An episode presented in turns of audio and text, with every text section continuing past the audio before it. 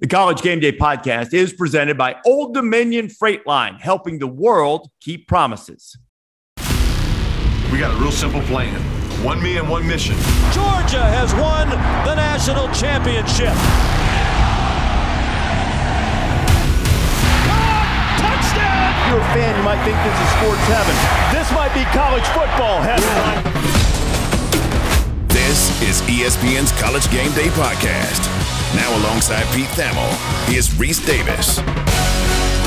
The most anticlimactic championship day of the college football era is upon us. What do you make of Ryan Day's decisions and the fickle hand of coaching changes? This is the College Game Day podcast for Monday, November 28th. Rece Davis and Pete Thamel. Three of the four spots in the college football playoff should be set regardless of what happens on Saturday. Michigan, Georgia, TCU all should be in, even if they lose their conference championship game. The one caveat I will allow to be at least considered, but not definitive, is if somebody gets completely blown out, you know, three or four touchdowns, and that somebody would most likely be TCU. TCU's overall schedule right now, in terms of strength of schedule, is better than the other two undefeated teams, but they lack the high end marquee big time win that the other two possess. So I would consider it if they were to get completely blown out by Kansas State Saturday. But I'm still inclined, Pete, that we've got three of the four spots set. If USC wins, that they're in two. So, and that's a Friday night game in the Pac 12 championship game against Utah. So, while we've had a scintillating, topsy turvy, chaotic type of season, it feels as if it's going to sort of go out with a whimper on Saturday, just to be honest about it.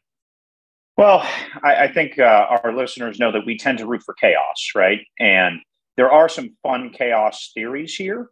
Um, I certainly am not going to discount K State's role as a disruptor because they have had these like spasms of greatness that have been unprecedented. You know, they're just like, I did not see 48 nothing coming against Oklahoma State. Um, so I think that's that, that, that there are potential places for chaos. I just, I think every time in this sport we assume that the things that should happen happen, we end up feeling wrong.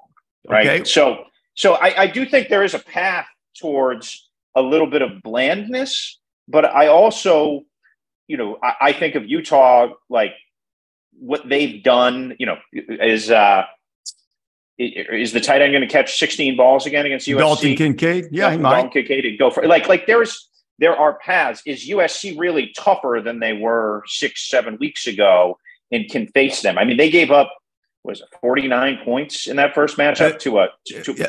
yeah, I was thinking it was 43 42. I think it was 43 42 to yeah. a fairly pedestrian Utah offense, right? Mm-hmm. They're, they're not exactly making anybody remember Chip Kelly's Ducks. So I, am going to counter you, Rece, and I'm going to say I'm bracing for K. Like, there is still USC, and we've been probably more critical than most of USC, and we've been waiting mm-hmm. for their Sonny Dykes slide, right? That it just hasn't it just hasn't come.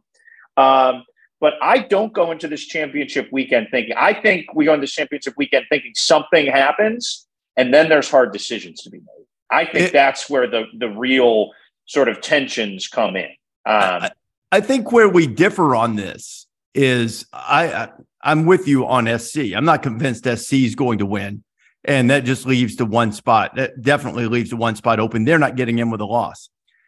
But if Michigan loses to the spoiler makers or LSU rises up and beats Georgia, they're both in to me. And yes. even if, oh, even yeah. if, yeah, yeah, and if Kansas State kicks a field goal and beats TCU, I think TCU is still in and should be. Maybe I should uh, rephrase that and say should be. Now, the 48 I like how we always use the metaphorical scenario field goal. It's my favorite field goal. Yeah, exactly. If they lose on a field goal in the yeah. last second. Okay, if they lose on a late touchdown. If I mean, yeah. I'll even take it, I'll take it a little further. If they lose 38-28, I say they're still in. Now, if you get a 2003 Big 12 championship game where Kansas State pummeled Oklahoma mm-hmm. 35 7 and the mm-hmm. Sooners, because of the BCS formula, still play for the national championship. Mm-hmm. If it's 35 7 or something of that ilk, then I don't think TCU is on very solid footing, and I think they probably won't make it. But yeah. everything else, any other TCU loses scenario, I still say who's done more, who's better than them over the course of the season. They played in a they played in a very balanced, strong league. As I said right off the top, they don't have the high end win mm-hmm. that Michigan has at Ohio State, that Georgia has against Tennessee, and really against Oregon to a lesser extent, but particularly the Tennessee win. I think they're in unless they get just blown out, or yeah. should be. I I think it's a debate, Rece. I just I, I the considering just the the way that the power teams have been viewed through the playoff, you're ultimately saying a one loss, uh, you know, a one loss team that played in the conference championship versus Ohio State, a one loss team, and then there's some like data coming out about Alabama that they lost twice in the last play. I just think that would be one of our one of our more significant debates, and I and, and I reflects back to 2014, where. Mm like that Big 12 man, that thing was pushed aside. That was like a that was like a left tackle blocking a nickel back. They said, ah, we're not getting Big 12 in this playoff. we're, we're rolling with the Buckeyes.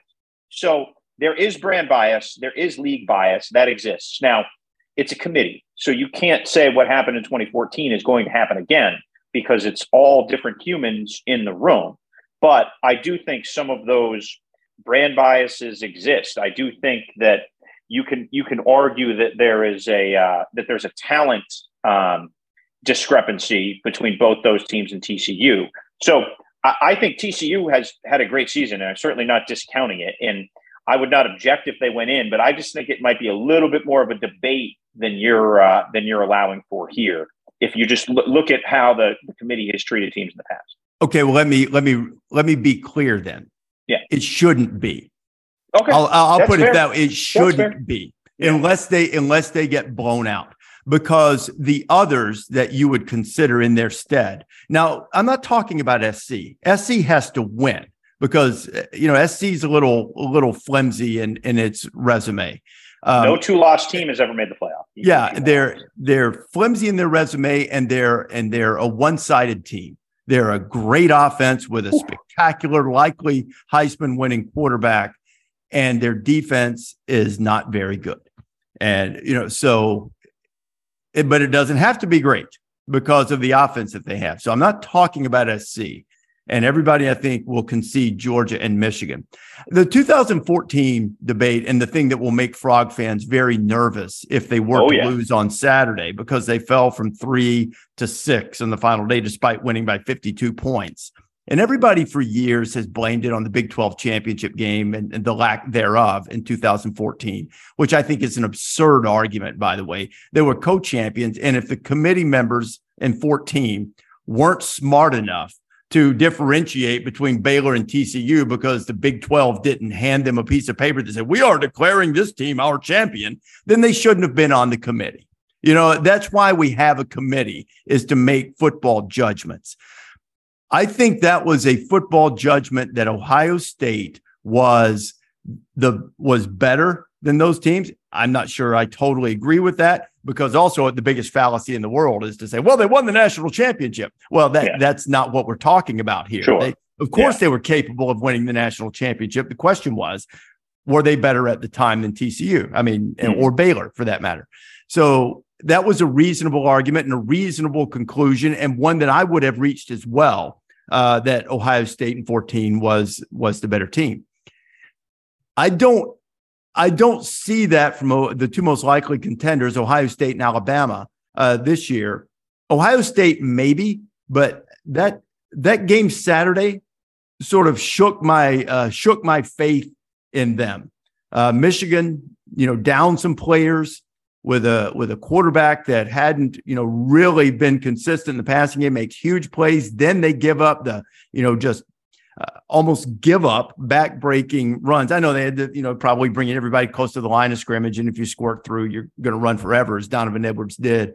But you know it's sort of the demoralizing way that michigan uh, took it to them late sort of altered my perception of the Buckeyes a little bit, to be sure. honest. Now, I would probably, if SC loses, I would probably default to Ohio State with a one loss to Michigan, probably. Um, but certainly, my uh, my belief in them has been shaken quite a bit by the events that unfolded Saturday. Yeah. So I, I stayed for the game after game day on Saturday, and uh, we all picked the Buckeyes on the pod, right? I think all three of us did. Yeah, yeah, right? I did yeah. for sure. Yeah, and um, you know, I spent warm up scrambling around, monitoring Blake Corum, Luke Schoonmaker, Donovan Edwards, Trevor Keegan, um, and like that. That was a banged up team, and you know they're running walk ons in on key possessions on the goal line, former walk ons. Uh, so this is how much I know. I not only picked Ohio State at halftime. I said to David Pollack, I said, the way this game has gone, Michigan can't get a yard on the ground and they're not built to, to win on shot plays. Because, you know why? Because they have 11 games of empirical evidence where they were a grinded Big Ten team.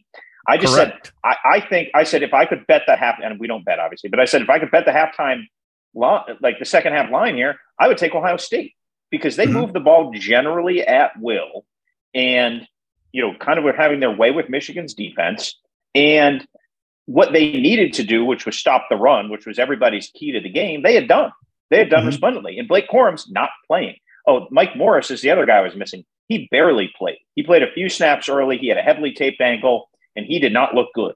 So I was just like, here's a team that is without its best offensive player, its best defensive player is essentially mute, and they have four other key players who are banged up. I mean, Edwards had a big wrap on his thumb, and that was, you know, in theory going to negate his effectiveness on third down because he couldn't catch the ball in the backfield. It was just, again, I thought that there, you know, Ohio State would win by 10, you know, mm-hmm. you know, pull away and win 41-30 or something like that. Just the way the way that the game unfolded. Uh, the first touchdown was a zero blitz where a guy didn't make a tackle. So that didn't seem to me to be like some glaring deficiency. It was a it was a defensive gamble gone wrong, mm-hmm. um, which it, that didn't that didn't say, oh boy, this is worrisome. Like you know, like if if they had if Michigan had scored on two or three 12 play 82 yard drives, I would have been like, ooh, that's not good for Ohio State. Um, but they scored on a legit chop play that you know down the middle, obviously to Cornelius Johnson, and they and then they scored on the on the zero blitz gone wrong, and it just didn't the tenor of the game didn't indicate in any way that Michigan would go run away with it in the second half. Now, I want to be very clear. Credit Michigan because they did. They had that one just soul crushing drive, mm-hmm. and then Ohio State had what four straight four and outs. So yeah. Michigan did exactly what all the coaches who told me they thought Michigan were going to win do. They they bodied up and they out physicaled them and they out toughed them and they just squeezed the life out of them. Um, and it was it was very uh, it, it, it was very apparent. And Ohio State lost their composure. There were personal mm-hmm. foul penalties. The, the, defensive backs, you know, Lathan Ransom's had a pretty good season, and he had a really bad day on Saturday. Um, mm-hmm. But it was just like lack lack of discipline. Guys weren't turning around; they were flailing. There was obviously the key pass interference penalty in in the back of the end zone. Uh, Ohio State lost its composure. Ryan Day's taking some heat, as one will do when you lose a rivalry game. The thing that struck me about that and any suggestion that Ohio State could do better as the head coach. I'm not saying Ryan Day's greatest coach in the history of the world, but guys lost what six games in his career or whatever it is. It's you know it's nothing. He's a terrific head coach and leader. But when you lose these rivalry games and you lose them in the fashion in which he has, there there are you know you're going to catch some heat. Any any assertion that they need to make a change is is patently absurd and ridiculous. But it was interesting to see this, to see buttoned up, eccentric, but largely buttoned up. You know, we're going to run the ball and grind you out. Power Jim Harbaugh taking shot plays, having a, a erstwhile linebacker throw a pass, you know, um, in a relatively tough situation.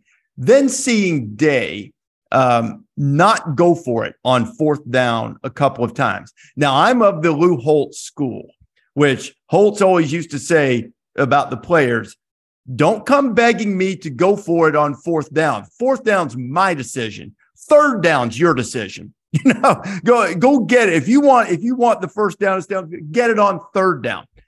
So, you know, Ryan made a calculated play, but I guess pulling back in, the feeling he was pulling back in while Harbaugh was pushing the chips to the middle seemed uh, was that was a little jarring and something I think that Ohio State will assess throughout the offseason or at least assess until they see Michigan Michigan again in the playoffs should Ohio State somehow uh, sneak into the to the field of four. Yeah, and I don't know, maybe this sounds naive, but part of me thinks if they played again, it wouldn't unfold quite this way. Just be, because the way it, you know, Ohio say led in the first half. Um, mm-hmm. Now, again, it would be a fascinating test of toughness. It would be a fascinating test of edge, of ego, of pride if they if they did play again. Um, so the what you know we, we we go to all these great games and you know we're really lucky to to you know have all these experiences we do go in these places and I often think about like what am I going to remember about this game five years from now right when because we go to a ton of games and it, they certainly don't blend together but there is uh, there, there's all these moments and experiences so I think the one thing I'm going to remember about uh, this Ohio State game five years from now is driving back to the hotel um, after the game. It's probably seven o'clock, eight o'clock.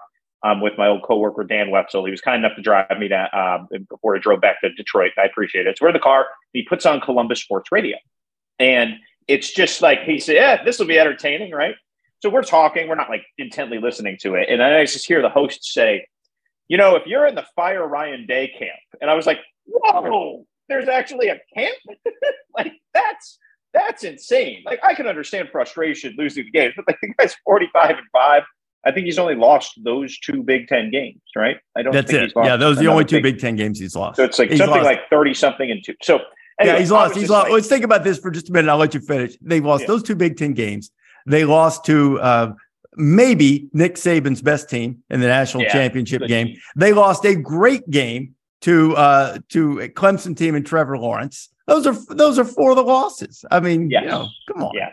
Yeah. And they had every opportunity to win that game. And the other one was Oregon. So, you know, that Yes. So. Yes. Um, so it's a uh, you know, I was just like, whoa. And then I uh, I saw the next morning on my way home that Luke Fickell was trending on Twitter, and this is uh, this is where the news broke that he was going to Wisconsin. And I was like, why is Luke Fickell trending on Twitter? And then I realized it was Buckeye fans tweeting that they want Luke Fickell to replace Ryan Day. So anyway, I think that's totally preposterous. Ryan Day is an excellent coach. Yeah, it's ridiculous. But I, I, think it's also fair to say he has a Michigan problem right now, and yeah. that you know that that loss, and he was very open about it, hovered over their entire year and off season. They were sick and tired of hearing about it, and that is only going to be amplified for the next 365 days. Yeah, and, I, and I'm sure Michigan fans and uh, Harbaugh, who has a sharp barb, sharp elbow every now and then to slip in there oh. at unexpected times. I'm sure that that that'll come around. I want to talk about some other things, but one thing that I I haven't gotten, uh, I haven't uh, talked to anybody about that you may be right on top of.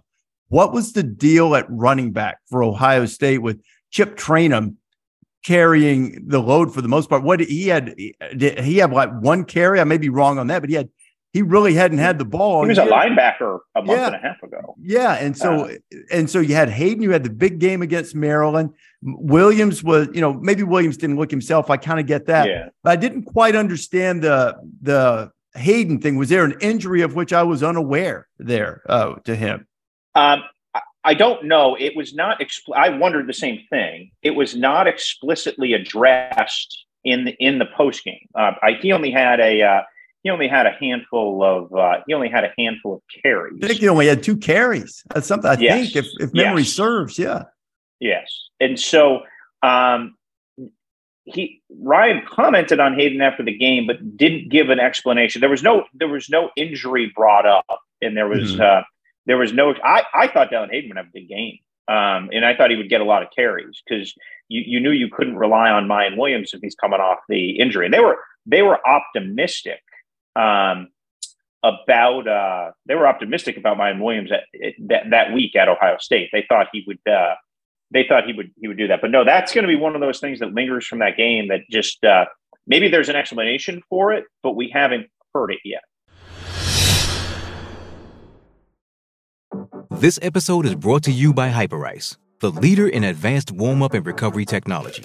They have tons of innovative products, like Venom heated wearables to help soothe sore back muscles, Normatec compression boots to speed up recovery and increase circulation, and Hypervolt massage guns to improve mobility. Loved by athletes like Naomi Osaka and Erling Haaland. Try them yourself. Get 10% off your order with the code MOVE at hyperice.com. Hey, it's Kaley Cuoco for Priceline. Ready to go to your happy place for a happy price? Well, why didn't you say so? Just download the Priceline app right now and save up to 60% on hotels. So, whether it's Cousin Kevin's Kazoo concert in Kansas City, go Kevin, or Becky's Bachelorette Bash in Bermuda, you never have to miss a trip ever again. So, download the Priceline app today. Your savings are waiting. Go to your happy place for a happy price. Go to your happy price, Priceline. A lot of times I, I now the 14 carries you have to continue to you know look at that and go okay well you're going to run the ball why is the other guy in there? But a lot of times pete i've found over the years if you have a question about why a running back is not playing or didn't play or didn't get a certain number of carries wasn't on the field for a certain number of snaps the answer is almost always if it's not an injury is almost always coaching confidence in their pass protection almost always.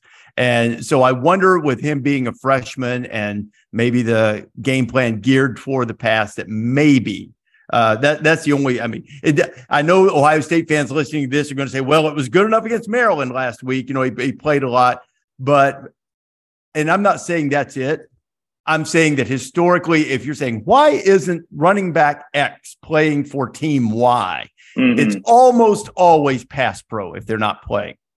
So, mm-hmm. yeah, it, Ryan has mentioned over the year. One of the Ohio State beat writers told me uh, this when I was walking on the press box the other night that he had talked a lot about ball security with Hayden. Now, I don't think Hayden has fumbled in a game, but mm-hmm. that that could have been an issue too. But there were there was just yeah maybe there there was some uh, that was just another factor that was uh, brought up to me. Phil Landis uh, from Rivals uh, told me that because he'd written a good column on Hayden the week before coming out of the Maryland game that mm. indicated that like this guy could be coming. And look, I, I thought I, I, might even said to Jim Gallero or a producer, that like Dell Hayden could like he could carry the ball 25 times in this game for a buck. Yeah. Like that that scenario wasn't implausible to uh, to, to me, especially because you know the box is going to be a little bit light because they're, they're going to be defending a pass. So there was going to be some room in theory in the run. We had a um, I don't I like to on this time that we're together, I like to take people a little bit behind the scenes. And if someone had been able to listen to all of the conversations and everything that was going on during the three hours that college game day was on on Saturday, and even extending back to Friday night about uh, you working hard to nail down Matt Rhule and then uh, Kirk, uh, you know, Kirk working to get uh, Matt Rhule on the show. And I was trying to reach Trev and uh, you know just all of these different things to make sure that this was this was done. Then the whole Auburn scenario, and then various coaches uh, reaching out to try to get on TV, and then changing their minds and not wanting to go on TV. I'm not going to say any names. You can read between the lines and figure out who that is. Um, you know, so it was a bizarre, fun show that we've had over the years when we've gone to Ohio State, Michigan. I remember the 16 year we, I think we, I think that was the year, pretty sure it was that we extended the show to five hours. And basically it seemed five like, hours. Yeah. We started at 7 a.m. and just went. And, um, and it's been nuts. And uh, it was fun. It was really fun. And then a great game followed it. And there were so many coaching changes and decisions and we're getting people on the phone and you know it was uh, that was that was before everybody got comfortable with FaceTime and stuff. you know, yeah. it was, but there were there were there were a lot of bizarre things going on, much of it circulating around the Auburn coaching search. Take me through what your morning was like because at one point I was walking off of the Zotron field after that's where the big screen, no, the demo field. There are two different ones. I was walking and you grabbed me as I went by and you said, Hey man, the Kiffin thing's falling apart at Auburn. Take me through what your morning was like. Yeah, it was it was an interesting morning, Rece, and it was uh, it was just hectic for, uh, for, for a bunch of different reasons because you had the the injuries we're tracking at Ohio State and Michigan, which you know were key factors in uh, in, in that game, especially Corum, and then uh, there was there was a sense, and, and, it had been it had been reported that Lane Kiffin was the favorite, right? That had been that had been sort of unfolding for 24 hours, and that morning I had gotten the sense, um, and, and it actually changed what I was going to report that it, things had cooled. There have been complexities um, in in that search. Some of them tied to some family stuff, and uh, you know was was ready to kind of go on the air and say that you know it's going to be it's it's it's projected to be either Freeze or Kiffin, and then uh, Chris Low, our colleague, got word that Kiffin had told his staff that he was that he was staying, and so then you know, I, I went back and, and, made some calls and, and, kind of reported the, the depths of Auburn and Freeze and where it was. And as we are talking here at 1022 on Monday morning, Freeze has still not been hired as, as Auburn's coach. Uh, it does seem to still be trending in, in that direction. But yeah, it was, uh, it was a lot of mornings like I'm 90 seconds to air and my phone rings and I take it you got to pull the sound thing out of your ear and there's 10,000 people. and It was just like, yeah, it was it was it was whoa. I uh, we did this we did the first segment that I showed up on the show was our Ohio State Michigan breakdown off of the uh, anonymous coach story. And normally I would have stayed and watched to see what like the guys had to say because you know we talked about all week and I'd be curious what David had to say from his film breakdown or Des said about Marvin Harrison Jr. But I just walked off the stage, went back and started making calls. I was just like I couldn't. Uh, it was just because because the Auburn hit was coming up in like 12 minutes also, this is what I'll remember five years from now. The internet was a little spacey because you know you got 100,000 people descending on one thing. It's not uncommon in these college towns for your phone mm-hmm. to not work. So I'm trying to call people. I'm trying to FaceTime audio people. The internet's kicking in and out. I uh, I probably uttered a, uh, a curse word or two in our back office at a certain point at some of the technological difficulties. I probably wasn't the best version of myself in that time, but um, yeah, it all uh, it all ended up uh, it all ended up working out. And well, uh, and it, was, and, it was certainly hectic. Yeah, it all ended up working out on your the coach's confidential piece, which you do an unbelievable job in giving us stuff to play off of. And we get the first one up, and that's the Zotron screen, what we call that big screen where we show it. It goes black. The two monitors that we have as backup go black. So we've got nothing. Now I know what the quotes are. That's why you know you have the cards. So I'm with you the quotes, but the guys can't see the tape. So then we walked over to the edge, and I sort of guided everybody to the edge. Our stage manager was working, and uh, we looked around the corner behind the Zotron and peered as if you, you know, you're trying to get a glimpse of something far, far away, and watched on the big giant jumbotron uh, screen that the that yeah. is there for the crowd. Yeah, sure. wasn't wasn't optimal. But then after a couple of, I think it was Kirk and Dez who ended up doing it that way. And then they, for whatever power was restored, I don't know if somebody uh, purposely or accidentally pulled a cable or if it was just one of those glitch things, but we power was restored by the third when we finished it up. And, uh, you know, that's, I told them at the end that that's why I like uh, having them as teammates because sometimes in a game things go wrong. Sometimes you get a bad call against you. Sometimes the ball bounces a bad way. You've got to you've got to persevere and play the next play. And our guys our guys did a really good job of that, and I was I was very proud of them. So you know any of the naysayers out there that have something to say about that, well, that's not what College Game Day was built on. It was built on being positive as I channel channel my inner uh, Saban So it's funny. I heard in my ear, Kirk, I think might have been up first, and I think he, he made a joke like, "Hey, how come I can't see the words? Or are you keeping it from?" or something like that. Yeah. And then I ripped those out of my ears and started making. Yeah, yeah. So, so but uh, it, it, it worked out. It it yeah. worked out well uh, for sure, and it was great to get Matt Rhule on, and you know. Yeah, we it, had Matt Rhule at Cape May and Marcus Freeman from Marina Del Rey. How about so that? We yeah. literally went coast to coast uh, on, on, game day with, uh, with with good interviews on Saturday. Okay, I want to get back to the coaching thing, but Sara is uh, one of our producers here is ecstatic over the Matt Rhule hire. But yeah. prior to the start of the podcast, while we what does her grandmother think? This is what we really want to know. Well, I think she's she's excited, but I think we're going to have to. Uh, I asked Sara since she bought a Scott Frost T-shirt, is she going to buy a Matt Rhule smock? You know, but Ooh, I mean, we've got to do we got to do something. We got to do something about this ridiculous sideline attire that Matt, who I'm very fond of and like, but the, we've got to do something about this. This is a terrible look. He's got to he's got to yeah. do better. I uh, mean, Sara, I, how would you look at a smock? I personally would love a smock. Anything oh. to support the Huskers. You know, go big red till the end. Grammy also thrilled. Oh, because oh, you know it was it was a big day for us. We beat Iowa, we got Matt Rhule. It was just a beautiful, beautiful day in the house. All right.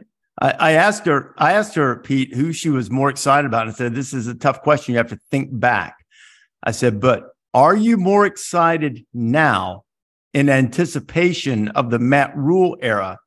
Or were you more excited when you got Scott Frost? It's hard to block out mm.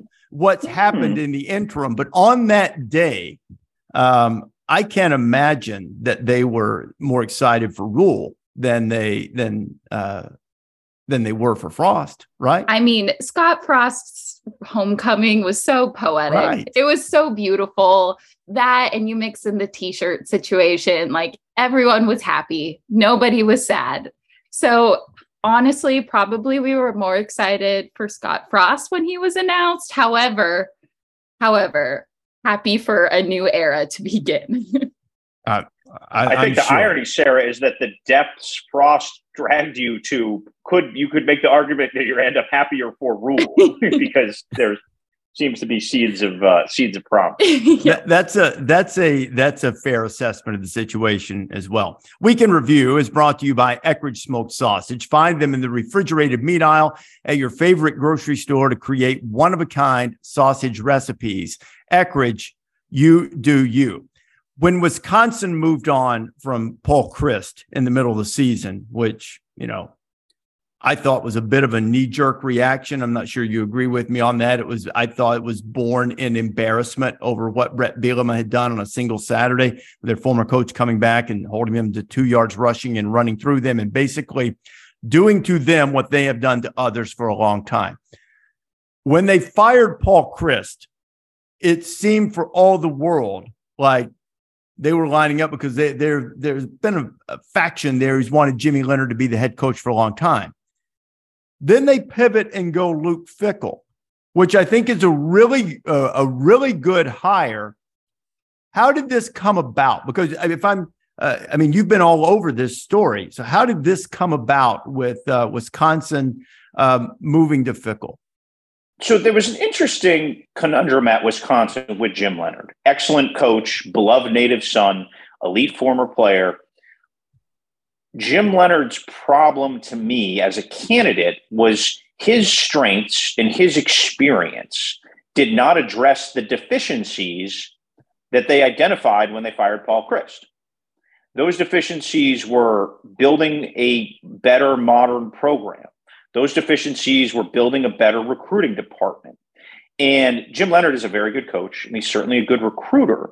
But he, to me, did not have enough worldview, having only played and coached at Wisconsin essentially, to go out and figure out what it's supposed to look like, how it's supposed to look to build the Badgers to again compete with the Ohio States and Michigans in that top, top tier.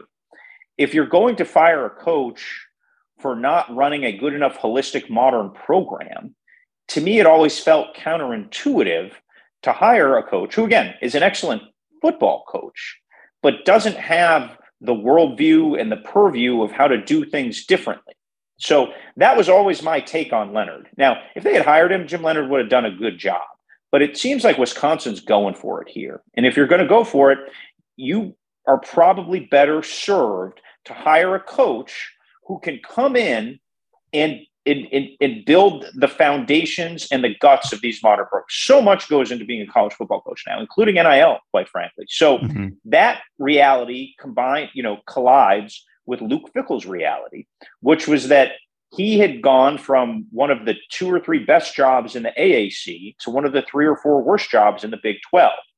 Um, there's been concerns about anytime you jump up a league you are going to have difficulties. You are not going to be able to compete financially. Um, you combine the NIL aspect of it in this era, that job's even harder. Essentially, the Cincinnati job in the Big 12 is a variance of the West Virginia job. It's still a it's still a decent job, but at the end of the day, it's it's a difficult job and a geographic outlier. You know, kids in, a, in that footprint don't grow up dreaming of playing in the Big 12. Now, they don't grow up mm-hmm. dreaming of playing in the AAC either, but there's, there's more resonance in Cincinnati of the SEC with Lexington down the road and the Big 10 in that footprint than there is Iowa State, Texas Tech, Kansas State. So I, I think the surprise isn't that Luke Fickell left. The real surprise is, is that he hung around that long because he had been there I believe it was six seasons. Uh, the first one wasn't very good. When he was cleaning up Tuberville's mess. And then from there, he'd been consistently, you know, the best group of five coach in the country, quite frankly. And Fickell had had a ton of opportunities to leave, and none of the jobs seemed to fit or really make sense. Luke Fickell at his core is a Big Ten guy. And look, would he would he prefer the Ohio State job or the Mich- or the Penn State job? Maybe Michigan, although that's always fraud if you're an Ohio State guy. Sure, right? Like that's not that's not Michigan, but this job fits so well and it fits in so many different ways that it's going to be a good marriage. And, and one thing we've learned about Luke Fickell is that the best quote anyone ever gave me about him when he's he's not a New Year's resolution kind of guy. Mm-hmm. Like I'll, I'll, make a great New Year's resolution to be on the Peloton every day, you know, and by uh, by Valentine's Day that'll be a distant memory, and we'll uh, we'll we'll we'll chuckle uh, we'll chuckle on that. So um, Luke Fickell is is a guy who plants roots, and he showed that at Ohio State. He showed that when he stuck around as Urban's defensive coordinator. He had a bunch of chances to leave, and he showed it again at Cincinnati when he literally built that program to unprecedented heights for a for a smaller school. So I think it's a great fit. I think it's a great match, and uh, I know that he and, and, and the staff he's going to bring up there are excited. They feel like they can build that thing into uh, you know into into a power into a place where what did Bret Bielema win three Big Tens there? Mm-hmm. Mm-hmm. Yeah. So I mean, the ceiling is there, and the vision appears to be aligned. So I think it's going to be if you're a Wisconsin fan, it's a really good day. Oh, I, I think they should be ecstatic about it, and it sometimes coaching moves are about timing for the coaches and last year, with Cincinnati going to the playoff, probably wasn't the right time for Luke. There had been, you know, talk for several years because of his personal convictions and a variety of things that he he had he coveted the Notre Dame job, as many people would. Timing wasn't right for that. He was talked about uh, with USC. I never saw that being the right fit. But a lot of times when you feel as if maybe you missed your window, you know, with LSU, USC, Notre Dame, things like that open, you miss your window. There's a there's a panic reaction, and you go to a place where you don't fit. I'll give you the example of one Richard Rodriguez, who who had the Alabama job. You know, it, it worked out well for Alabama that he he didn't show up when he was supposed to show up to to sign on it and make it official. And then I feel like I've always felt like Rich panicked then took Michigan. You can't turn down Michigan, but he's not a great fit there, as that proved to be true. But in Luke's case, he he didn't panic because of the non-New Year's resolution thing, I would imagine. And then when this opportunity comes up, well, this does fit him very well and has provides him all of the resources that he would not have had at Cincinnati relative to the competition. So uh, this is a you know his patience has been rewarded. Maybe not this this may not be the job he always dreamed he would have. As you mentioned that's probably ohio state uh, yeah. notre dame. And then maybe because he's probably not ever going to get the ohio state job then maybe you know then maybe michigan. But this this fits in very nicely. It's an excellent job history of winning. People are committed to football. Money's going to be there and he's he's a proven commodity. It was a excellent hire by them. Now the question is about jimmy leonhard because of this. Um, my understanding, and I, I, look, I don't know, I don't know Jimmy Leonhard well. Maybe, maybe you do, but my understanding is that he largely came back to Madison because he wanted to live there and raise his family there. Sort of was talked into coaching by Paul Chryst uh, to come on the staff there. So now my question is, what does Jimmy Leonhard do? Is he does he have the bug? Is he going to go find a head coaching job? Is he going to be a DC someplace and, and work his way into it? Or uh, is is the original plan back in order where he's you know he's going to live in Madison? What what have you heard anything on that yet? So I mean, Jim Leonhard's going to have options, and he had turned down a bunch of really good opportunities the past few years, including the Packers DC job. Um, I was told yesterday to not totally rule out that he could stay on Luke Fickell's staff. Remember, Luke. Maybe, yeah. The same thing happened to Luke with Urban. When Urban came mm-hmm. in, they kind of said, "Hey, you got to keep Luke Fickell. Um, mm-hmm. He's one of us." he's you know a promising person. I, I remember Gene Smith telling me when Luke got the Cincinnati job, if all of our student athletes could turn out like Luke Fickell, this place would be a, a really high end place. And I, and I feel like at Wisconsin, they think of Jim Leonhard in that same vein. They think of agree. him as sort of the, yeah. the, the, consummate Buckeye. Um, so, in Luke, this one interesting thing about Luke from being around him over the years. He may be the most secure head coach that I've ever met He doesn't see ghosts. He is just very direct in how he operates, and and he's just college football coaches are not secure human beings generally, and I think you know that from yes, you're laughing yes. from being yes. from being behind from being behind the scenes, mm-hmm. and it, it, sometimes the more successful and famous they are, the less secure they are. Um, so Luke Fickell is the complete antithesis of that. I really think it's one of his defining qualities and, and most fascinating parts. He just he doesn't overthink things. He doesn't see go like he just kind of goes and operates and, and, and, makes and being a college football coach really is a thousand small decisions every day, right? Mm-hmm. What's that training table? What time do we go? What's the weather going to be? Are we indoor? Like, you know, do we offer the sophomore from Moeller? Or do we not? Like, it's a thousand small decisions. And the more secure you are and confident you are in your decision making, the better, you know, the better off you are. And I think that's what Wisconsin Wisconsin fan really going to going to he's going to resonate with their fan base. He is he is all steak and no sizzle in a uh, in a state that let's face it likes some steak. And, and don't we all? Although the way we pick games maybe would not be reflective of that in our in our race for the ribeye. Though you and I enjoyed a fine steak uh, together. One more thing about our, our trip to Columbus, you and I uh, dined with some acquaintances and friends on Friday night, which is a departure for me. Typically, I I stay in, but uh, there was a friend who had uh, wanted me wanted us to come along, and and I was delighted to do so. And we were graced by the presence of Shemy Schembechler Yes, uh, we were. Bo, Bo's son. And Shemy We should have seen this coming. we should have, man. And uh, Shemy came to the show on Saturday morning, sent a very nice note along. He and his son came and uh, and had a great time, and I'm delighted to hear that. Uh, as as you know, we both picked Ohio State, and after after Shemy finished talking about what he believed was going to happen, and it wasn't a rah rah kind of thing. It was just very emphatic and emotional and what it meant to Michigan.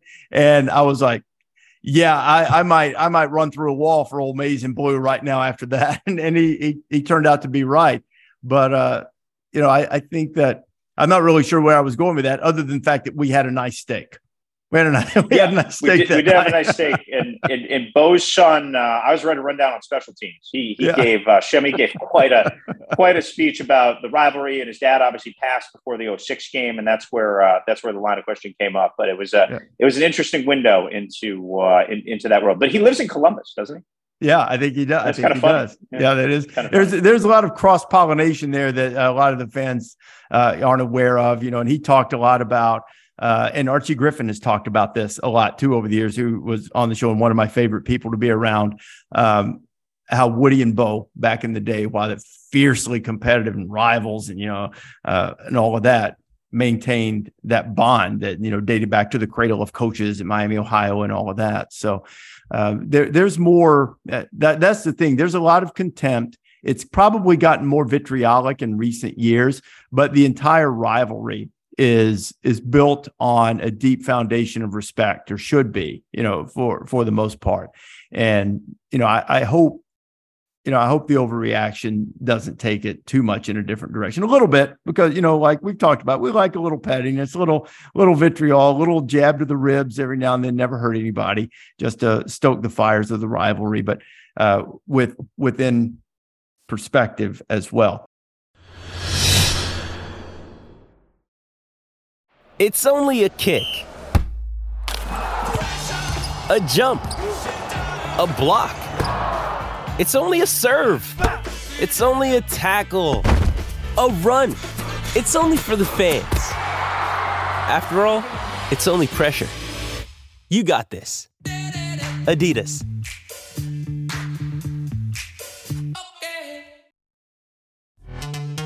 This episode is brought to you by Pepsi Wild Cherry. Pepsi Wild Cherry is bursting with delicious cherry flavor and a sweet, crisp taste that gives you more to go wild for. Getting wild may look different these days, but whether it's opting for a solo Friday binge watch or a big night out, everyone can indulge in their wild side with Pepsi Wild Cherry. Also available in Zero Sugar. So grab a Pepsi Wild Cherry and get wild.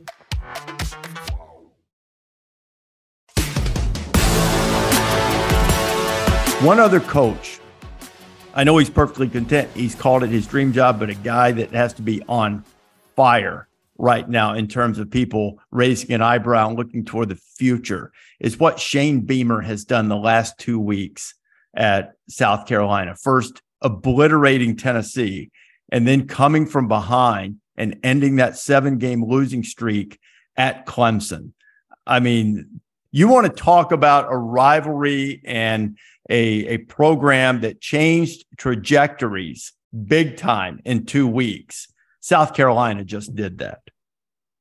Oh, there's there, there's no question about that. And I mean, that if if they uh, if they turn this thing uh, if they turn this thing around um, and get back to South Carolina competing again in the SEC East in the way they did under Steve Spurrier, I think this is like the the distinct pivot point, Rece. Like you just saw it happen. Um, I think they scored uh, more than 90 points combined in, in those two games. And look, like Clemson got rattled and made some huge mistakes, and, and, South Carolina stayed the course. When was last Clemson's last home loss? Was it 16? They, they, yeah, they. I think it was a 16 game to Pittsburgh, if memory serves, and they they had won. I think it was 40 in a row at, at home. So I think I've got the numbers right. If I don't, Timber Ray's listening, he'll he'll uh, hit me up and correct me. But they had the they had the long home winning streak. They had the lead. They had really dominated the rivalry and you know, and then South Carolina goes in and and changes all that and does so in thrilling fashion. One of those uh, memorable things. And I saw that Shane tweeted this morning, I guess when he was driving his kids to school, he he took the Palmetto Bowl trophy with him for the ride and encouraged all Gamecocks to walk into work with their heads held high that they had uh, that they had earned uh, a little um, a little uh, ease of the chicken curse, so to speak, as as they have down in the uh, Palmetto State. So it was just a great win for them, and um, mm-hmm. you know, really, really interesting study too, because while certainly he had had lifelong lessons in how to be a head coach from his father, uh, Frank Beamer at Virginia Tech. I have this theory that not everybody needs to start, you know, in the MAC or in Sunbelt, you know, to cut their teeth. Now, most do, you know, mo- most it benefits, and I'm not ever saying that's a bad thing. Some guys are ready to step into that chair. I'm, I'm not putting Shane Beamer, by the way, in the Bob Stoops category, but let's be clear about that. But Bob Stoops didn't need it. He was he was ready to go, you know, from the beginning. And there are certain guys who go into that seat and all of the thousand decisions a day that you mentioned earlier, they make them with ease because that's who they are. And uh, and so and Shane, um, you know, couple years under his belt now, appears to be a guy um, who has who has made that transition quite well. Well, certainly, it, Shane, Shane Beamer to me was always an interesting candidate, right? Like when you when you started to look at because special teams coaches don't tend to get hired that much, mm-hmm. right? And so now special teams are very important. They're a third of the game. The, the coaches are the ones that are up in front and address the team. But I would think, you know, there's been less than 10 probably in the last 10 years special teams coaches that have become head coaches. So Tony Levine was one at Houston. That didn't work out well. There's been a handful, but for the most part, I mean, remember John Harbaugh's real background was special teams and then became like a hmm. running back coach for one year and then he got hired. It's, it's kind of this weird quirk. And Shane Beamer found out that he needed to go and sort of affiliate himself with Lincoln Riley and get some offensive pedigree to complement his special teams before he could end up, uh, you know, going and, getting that head coaching job. And so um, he always had an unflappable faith that he could go be a head coach and do it. And it was what a match of of, of moment, and, and it took the administration there some vision to, to hire Shane Beamer and to, to, to go push on and, and, and do that. So it's uh, it, it's a lot more fun when that rivalry in South Carolina is going. It's a lot more fun when the the SEC East just isn't doesn't have rocks in the basement, right? We see some embers of life from Vanderbilt. We've seen Kentucky be, you know, as good as it's been since Bear Bryant.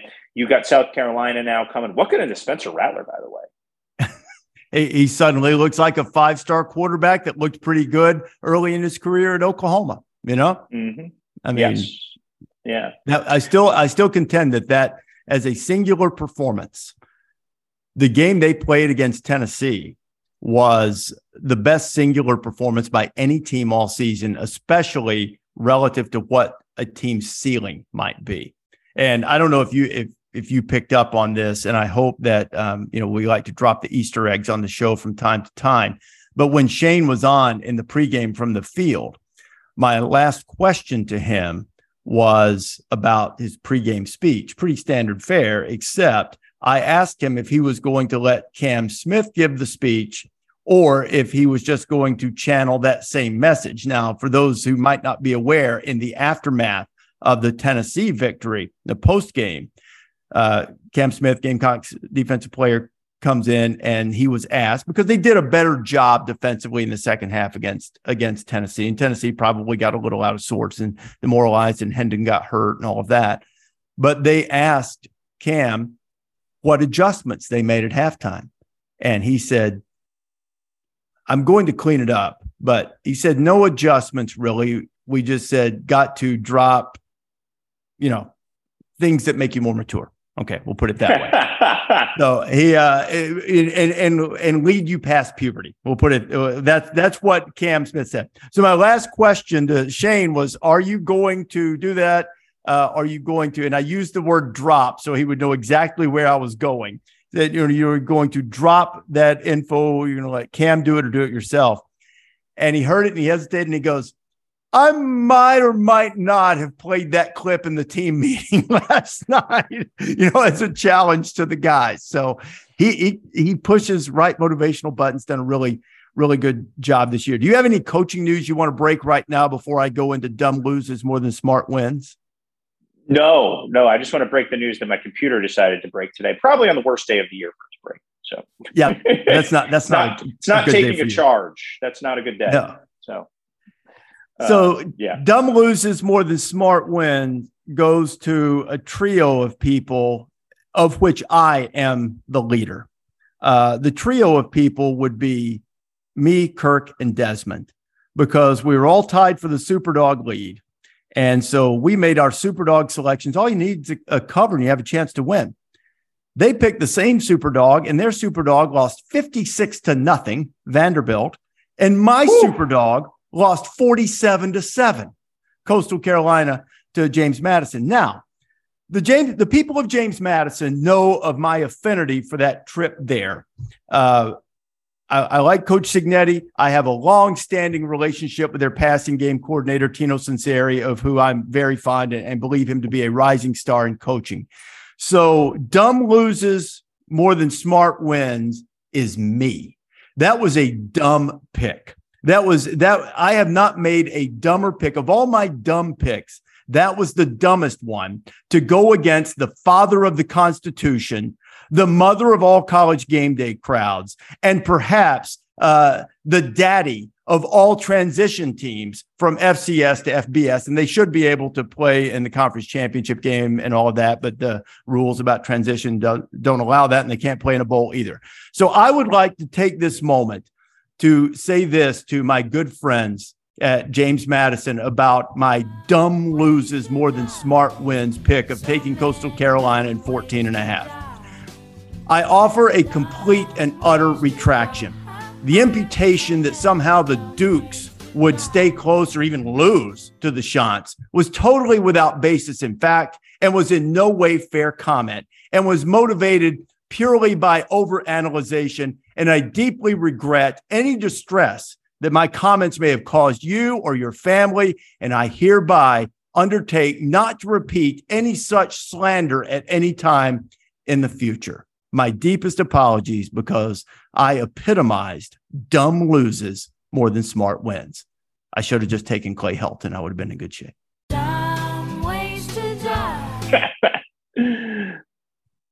All right, did I leave you speechless? You've got no rebuttal. No, you've got no. No, I uh, nothing I just, to jab just, me on with it. I mean, you you pretty much filleted yourself well enough where I did I, I felt like I'd be piling on if uh, if if I, if I did that. But uh, that is why like we don't bet on football because yeah, yeah that that yeah. Now Coastal was pretty banged up. I think if you look back. Well, I mean, I, I know I know Grayson wasn't going to play, but I was like, this was one of those that they were begging you and you've got to recognize it. And i did and i did it anyway. There was also yeah. someone also someone asked me who i was going to take and i said so i'm not going to call his name either and noted uh, noted and i don't consult with many people. Maybe i bounce it off guy arrow maybe pollack or whatever but i, I don't consult with anybody. It was a noted uh, uh, handicapper who was interested in the superdog race and asked me who i was going to take. And i told him, and he was totally against this. So I I took it under advisement, but I thought, how mad am I going to be if I change it and then think I changed it because of that? And it turns out to be right. So I sort of dug my heels in uh, stubbornly stuck to it. No, I didn't stubbornly stick to it. I stupidly stuck to it. I, I was dumb. Dumb loses more than smart wins, and I cost myself uh, a chance for the outright super dog. So we have a we have a three way tie, and all of us really should lose with making that type of pick in the clutch. So we should we should just award it to I, I don't know. I guess Desmond won last year. Maybe he keeps it. I don't. Maybe that's the way it goes. Got to knock out the champ to to win. Give, give it to McAfee for finishing last maybe, yeah, maybe so. I'm, not sure who he picked. He might have won. Pollack went with the big game, which is against the spirit of the super dog. He went with Notre Dame. That didn't work out for him either. So mm-hmm. everybody in contention went 0 for. Um, yeah. for Saturday. I'm not sure what uh, LC and, and Pat did. I can't remember off the top of my head. Oh, LC went outright. He took A and M. Maybe we should just yeah. give him the belt for picking A and M to win a game. Yeah, and, and then that's knocking LSU. Uh, I picked. I picked in our uh, lock of the week. I picked LSU. Yeah. I One mean, week after uh, getting reasonable. smoked in my lock of the week uh, uh, uh, with East Carolina. So, it's, yeah, I'm uh, retiring from picking. I'm going to stick to breaking stories. Yeah, well, you do that. You do that better than anybody in the business, and I'm sure more more are coming in in the next few days. Uh, two more podcasts this week on Championship Week. I know I've said it's anticlimactic. Doesn't mean it's not going that it won't be fun going to be great. College game day is going to Dallas for Kansas State and TCU, which was a, a terrific game first time around. Look forward to the rematch there. Hope you will join us uh, on Wednesday and on Friday for more editions of the College Game Day podcast. Download them wherever you like to get your podcast. See you on Wednesday.